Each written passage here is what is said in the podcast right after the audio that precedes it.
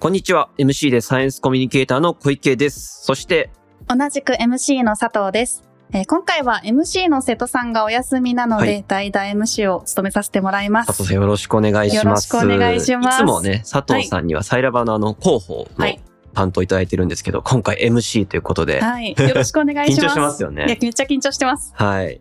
この番組サイエンスラバーはいつもは科学の視点を明日のヒントにをコンセプトに、はい毎回異なるゲストをお呼びして、研究のお話やその人自身の思いについてお聞きしています。はいなんですが、今回は科学系ポッドキャストの日連動企画となっております。すねはい。1月は奏でる細胞さんがホストで、統一テーマは予言です。予言。はい。と予言って聞くとちょっとスピリチュアルというそうでか、すね。なんかちょっと科学的じゃないのかな？っていう。オカルト的なね。はいはいはい、そうそうそう、はい私たちが小学生の頃、こうノストラダムスの大予言とかもう流行りましたよね。やっぱ予言って聞くとそれですよね。うんまあ、ただやっぱりその科学系ポッドキャストなので、科学的に考えるとこういう未来が想像できるみたいな話も予言って言っちゃっていいのかなみたいなな。るほど。僕たちサイエンスラバーはいつもゲストをお呼びしてお話ししてるんですけど、こんな社会になったらいいな、みたいな。まあそういう未来予想図みたいなものを語っていただいたゲストたくさんうんいらっしゃいますんで、はいまあこの予言というテーマをもとに2つのお話をこれから紹介していきたいかなと思っております。はい。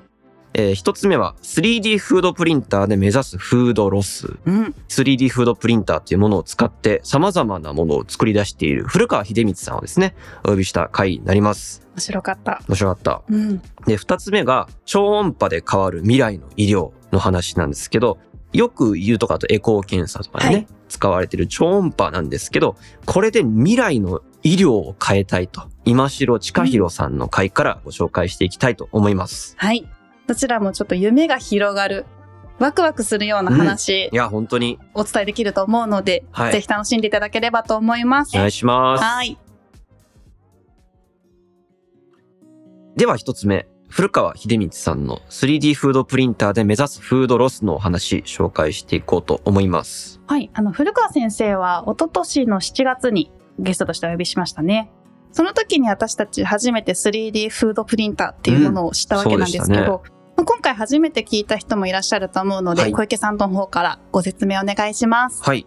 まあ、3D フードプリンターっていうのは文字通り、あの、3D プリンター的なもので食べ物を作っちゃう装置のうん。ことですね。まあ、具体的に言うと、その、ゲルっぽい、柔らかい素材を、こう、3D プリンターみたいにこう、出力することでうん、うんうんいろんな形の食べ物が作れるっていうものなんですけど、まあ、魚のすり身と米粉でお寿司を作ったりとかねすご。すぎる。これね、見てほしいんですよ。なんでその概要欄に、あの、はい古川先生のホームページの、あの、リンク貼っておきましたんで、はい。そちらの方からぜひ写真とかチェックしていただけると嬉しいです。あの、古川さんはそんなフードプリンターを日々研究されていらっしゃるんですけど、まあ今回予言ということで、まあそういう観点からどんな未来が描けるのかっていうことをお話ししている箇所をご紹介したいかなと思います。僕たちの食生活にもね、だいぶ関わってくる話なのかなと。思いますんで、それでは早速エピソードの方を聞いていきましょう。どうぞ今実は私たち食べないでやむなく捨ててしまってるものが日本人平均するとショックなんですけど1日ご飯1杯分ぐらいの食品を捨ててるっていうあの統計があるんですよ。はもったいない。でも身近にそうですよね。あの食べきれないぐらい作っちゃったとか、あと本当に食べようと思って買ってきて、はい。で野菜とかこうお肉とか入れといても急な用事ができてと食べ忘れちゃったりとかねだからそういうためにの一つの方法として本当にその今これだけ食べるんだっていう食べる瞬間に食べる分だけ作れるっていうのが 3D フードプリンターの究極の姿でへでそのための食材っていうのは例えばあのペーストでも冷凍しといてはい。えー使う時にだけ溶かせば、ペーストって1年ぐらいかな、厳しいかもしれないけど、かなり賞味期限が長くて、であと、ねもっといいな、粉にしておくとね、乾燥した粉にしておくと、はい実はかなり持つんですよ。数年持つので、あ、数年のレベルなんですね。そうです。だからそういうのにしとけば、必要な分だけ粉を使って食べればいいから、家とかそういうところのフードロスはかなり抑えられるんじゃないかなっていう。確かに。ですねほどえ、例えばどんなものが粉にしたらいいなって思ってますか？もうね、究極的にはね、あの、ありとあらゆるものをもう粉にしておいて、すごい。野菜とかお肉の素みたいなね。ね。じゃあそれをいろいろこう 3D フードプリントと組み合わせると面白いものができそうななんか予感はしますね。面白くなってきて、だからね、あの、これはファンを増やしてからだ、ええそんなもう粉なんて、粉ばっか食べるの嫌だよっていう人いっぱいいると思うので、どうしたら美味しく食べられるかですよね。いかに皆さんで食べてもらうようにするかっていうのをみ皆さんで、あの、トライしていけば、フードロスにつながっていくんだろうなっていうふうに考えてます。でもあの粉状だったり、まあ、ペースト状で冷凍したりっていうところだと、やっぱりなんか災害があった時とかも食べ物に困らなくなることがあり確ますよね。かにそれ本当に賢いですよね。そういうふうにね、こ 粉をどっかに置いとけば、うん。そうですよね。年単位で持つうんだったら備蓄もいけますからね。そうそうそうそうそう。ああ、なんかでも、もしかしたら本当に未来のその災害現場とかでは 3D フードプリンターあってよかったっていううんことになってるかもしれないですね。はい、お聞きいただきましたけれども、佐藤さんはいいかがでしたか？いやもうなんか例えば仕事終わり自炊する元気ないなって時も、はいはいはいはい。食べたいと思ったものの材料の粉とかうんペーストを用意すれば 3D フードプリンターで食べたいもそのだけうそうそう。食べる分だけっていいですよね。そうそうそうそうそれがもう SF の世界だなうん。って。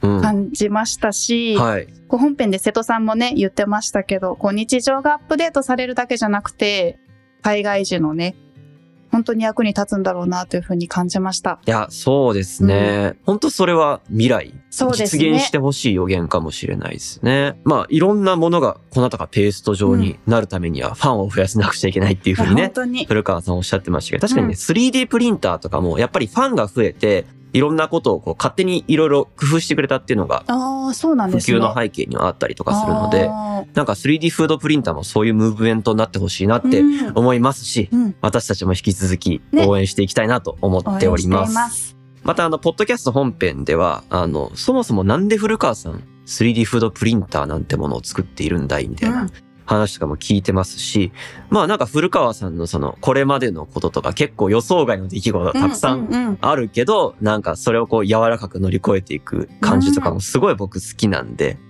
もし、あの、良ければ本編の方もはいぜひ聞いてみてください。聞いてください。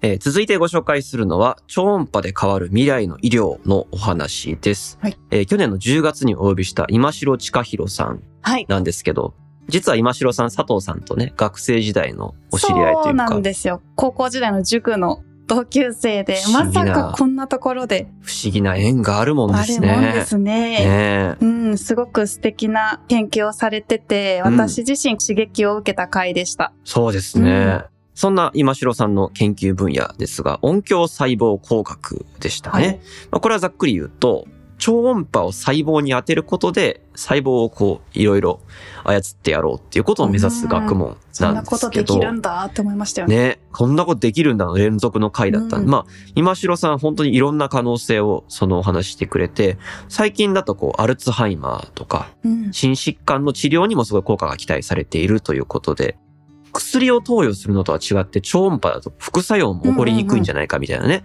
話もありましたけど、そういった面でもいろんな期待が高まっている分野かなと思います。うん。まあ、そんな今城さんの予言はい。というか、まあ実現したい未来をね、これからちょっとご紹介していければなと思うんですけれども、未来の医療現場にも関わってくるようなお話になります。まあこれまた結構衝撃的ですんで、ねぜひ聞いていただきましょう。それでは、どうぞこれはあの、とんでもない野望なんですけ すど、まあ、世世の中のもうなんか常識というか、医学の常識を変えたくてですね、今、あの、お医者さんとかに行って体調悪い時って、基本あの、お薬処方してきますねって言ってお薬いただくじゃないですか。はい。そんなような感じで、お医者さんに行ったら、ああ、超音波照射してきますねって言って、超音波ブーっつって治すみたいな。それぐらい超音波による治療っていうのが当たり前になる世界観が来たらいいなと思って、一人一つの野望として研究をしたいですね。はあ。それは副作用とかないんですもんね。やっぱり薬とは違うメリットがめちゃくちゃありますようんうんね。うん。え本当にそう。その超音波っていうのは、まあ、もちろんまだ、ね、あの分かってないとこも多いと思うんですけど使う側っていうのは難しかったりするんですか？今言っったあの世界線の奥に見えてる世界線としてはですね、あの、離島の人とかもそうなんですけど、まあ、一家に一台そういう超音波照射装置みたいなものがあれば、なんかこう、超音波ってエコーもあるから検査もできるじゃないですか。はい検査してはおかしかった。そのままなんか、ああー、超音波送りますねってお医者さんがペペペってやったら、治る。そういうことができたらめちゃくちゃいいなと思っていて、で、さっきのあの、難しいんですかっていうところですけれども、まあ、正直、あ、私自分でこれでエコーや、新エコーやったことあるんですけど、はい。まあ当てるだけです。ただ、どれぐらい一箇所に当てなきゃいけないかと。確かにで、そ確かに。こって、まあある意味で頑張ってやってるようじゃダメだと思っていて、それは技術者、エンジニアが、うんもう、置きゃできますよっていうところまで作んなきゃいけないと思うんですね。そこまでできると、うん遠隔医療に超音波が使えるんじゃないかなと思ってます。妄想してます。すごい。SF です。なんか超音波カプセルみたいな、こう、入ってこう、シャーみたいなのが、あそういう感じになりそうですよね。いいですね。なんか超音波洗浄機に入るみたいな感じじゃないと。なんかいいですね。えー、でもそうなったら本当に医療の形がガラッと変わるし、より手軽に治る病気も増えるんだろうなと思いますね。まずまあできることできないことがあるのは承知した上ですけれども、うんまあ超音波でできることもあるので、まあ、そこで早めに、まあ未病っていう考え方ありますけれども、うん早めに治すとか検査するっていうのはできるのは非常にあの大きいんじゃないかなと思ってますね。でも本当に社会の構造も変えそうというか、今結構その医療費がやばいみたいなのあるじゃないですか。国の予算を圧迫してみたいな。そういうのでなんか新しい産業を生みつつ、そのお医者さんの手間をこう減らすみたいな、なんかいろんなこう解決策になる気がしますね。うん。本当にそうなんです。これからはあの今までの医療と同じだと崩壊しちゃいますからね、確実に。うん。いつですか？それが できるのは？生きて、生きてますか？生きてるうちにお願いしたい。やーですね自分も生きてるうちにこれができるようになろうと思って今必死になって やっています。素晴らしい。はい。ということでエピソードを聞いていただきましたけれども、いかがでしたか？いや、まずすごすぎる。いねやーもうここまで来てるんだというか、ここも想像できるようになっているんだっていうのが。すごく印象に残ったのと、やっはいぱ、こう安全に使えるのであれば、お医者さんにとっても患者さんにとっても、ウィンウィンになるんだろうなってやっぱいうふうに。処方のハードルが低いといいですよね。ね、今様々なね、病気の治療頑張ってる方がいっぱいいるわけじゃないですか。うん。で、そういった方にとってもこう希望になる研究なんだろうなっていうふうに思いました。うんうんうん今城さんの話聞いてると本当にできるかもしれないっていう、うんなんか予感がね、しますよね。できるっていう予言？そうそうそうそうそう 予言が本当になりそうなねパワーを持った方だと思います。うんまあ本当に本編も聞いてほしいんですけど、ね、本当にお人柄も素敵で。なんかねやる気に満ち溢れている。なんかパワーのめちゃくちゃある方だなっていうふうにすごい感じて、ね、この3分間ぐらい今聞いていただきましたけど、それだけでも、こう人柄のパワフルさとそうそうそう。伝わったんじゃないかなと思うので、ぜひ本編もね、聞いてほしいです。まあね超音波の面白い話とかもしてますんで、超音波を当てて血管がこうニョキニョキ入るみたいなことをおっしゃってたじゃないですか。ね。なんか本当魔法みたいな話たくさんありましたよね。うんうんうん。こう科学の力？はい。でなんか本当自分たちの。想像の及ばないところまで来てるんだなみたいな。なんか、超音波でんなことまでできんのみたいなね。うんぜひお聞きください。はい。ということで、予言をテーマにね、今回は2つのエピソードを聞いていただきました。はい。感想は、ハッシュタグ科学系ポッドキャストの日、そしてハッシュタグサイラバラジオでお待ちしております。はい。また、サイラバラジオではお便りフォームを開設しています。はい。え番組の概要欄やサイラバの X などからアクセスできますので、番組に関するご意見をぜひぜひお寄せください。はい。まあ、お便りフォーム開設して1ヶ月ちょっとぐらいですかね。そうですね。経ちましたけれども、あの、温かいメッセージいただいております。ありがとうございます。本当に、ありがとうございます。ねちょっとこの場を借りて、あの、いくつか紹介させてください。ではまず私から。まずは匿名希望の方からです。初回配信より毎回欠かさずに拝聴しております。今回の配信スケジュールの変更に際しまして、ふと以前の不定期更新だった頃が思い出され、次の配信はいつだろうと常に首を長くしていたなぁと懐かしくなりました。はい。今後、数学もしくは言語学に関する分野で活躍されている方々のお話をお聞きできればと思っております。これからも一回のサイエンスラバーとして番組を楽しんでいければ幸いです。というとっても嬉しいメッセージいただきましたよ、小池さん。本当に初回配信より毎回欠かさずって、本当に本当にありがたいですね。まあ、今回その、毎日更新をね、月曜日から金曜日でしてみますという感じで、うんその変えたタイミングで皆さんにもご意見くださいといううん。形だったので、その更新頻度のことにも触れていただいてますけど、最初はね、僕たち2週に一遍更新だったり、そうでしたね。ね、休む回があったりとかしましたけど、今毎日でやっててっていう、なんかまあ、短いなりにも歴史があるというか、本当にそうなんですよね。新しい年にもなりましたけどね。試行錯誤のね、奇跡が詰まっていますよね。まあこれからちょっとどうなっていくのかみたいなのことは、神のみぞ知ると言ったそうですね。本当にありがとうございます。ね。それから、あの、言語学の話を聞きたいということでしたが、あの、12月にお呼びしたゲスト、はい。あの超マイナー言語のヌートガ語を研究されている、ね東京外語大学の副学長の中山俊秀さん、お呼びしましたね。はい。はい。もうその感想とかももしよかったらお送りいただけるはい、おととっても嬉しいで。す。じゃあ僕からももう一通ご紹介させていただきます。えーラジオネームプロテインドッグさんから。えー短め投稿いいですね、うん科学者の生の声が聞けるので、論文を書いている難しい人ではなく、身近な人なんだなと親近感が湧きます。で、カッコで、ナメクジの会は特にと。はい、いうことでした。ね、あの、ナメクジ研究されている宇高弘子さんの回、あの、私も印象に残っている回のうちの一つですね。はい。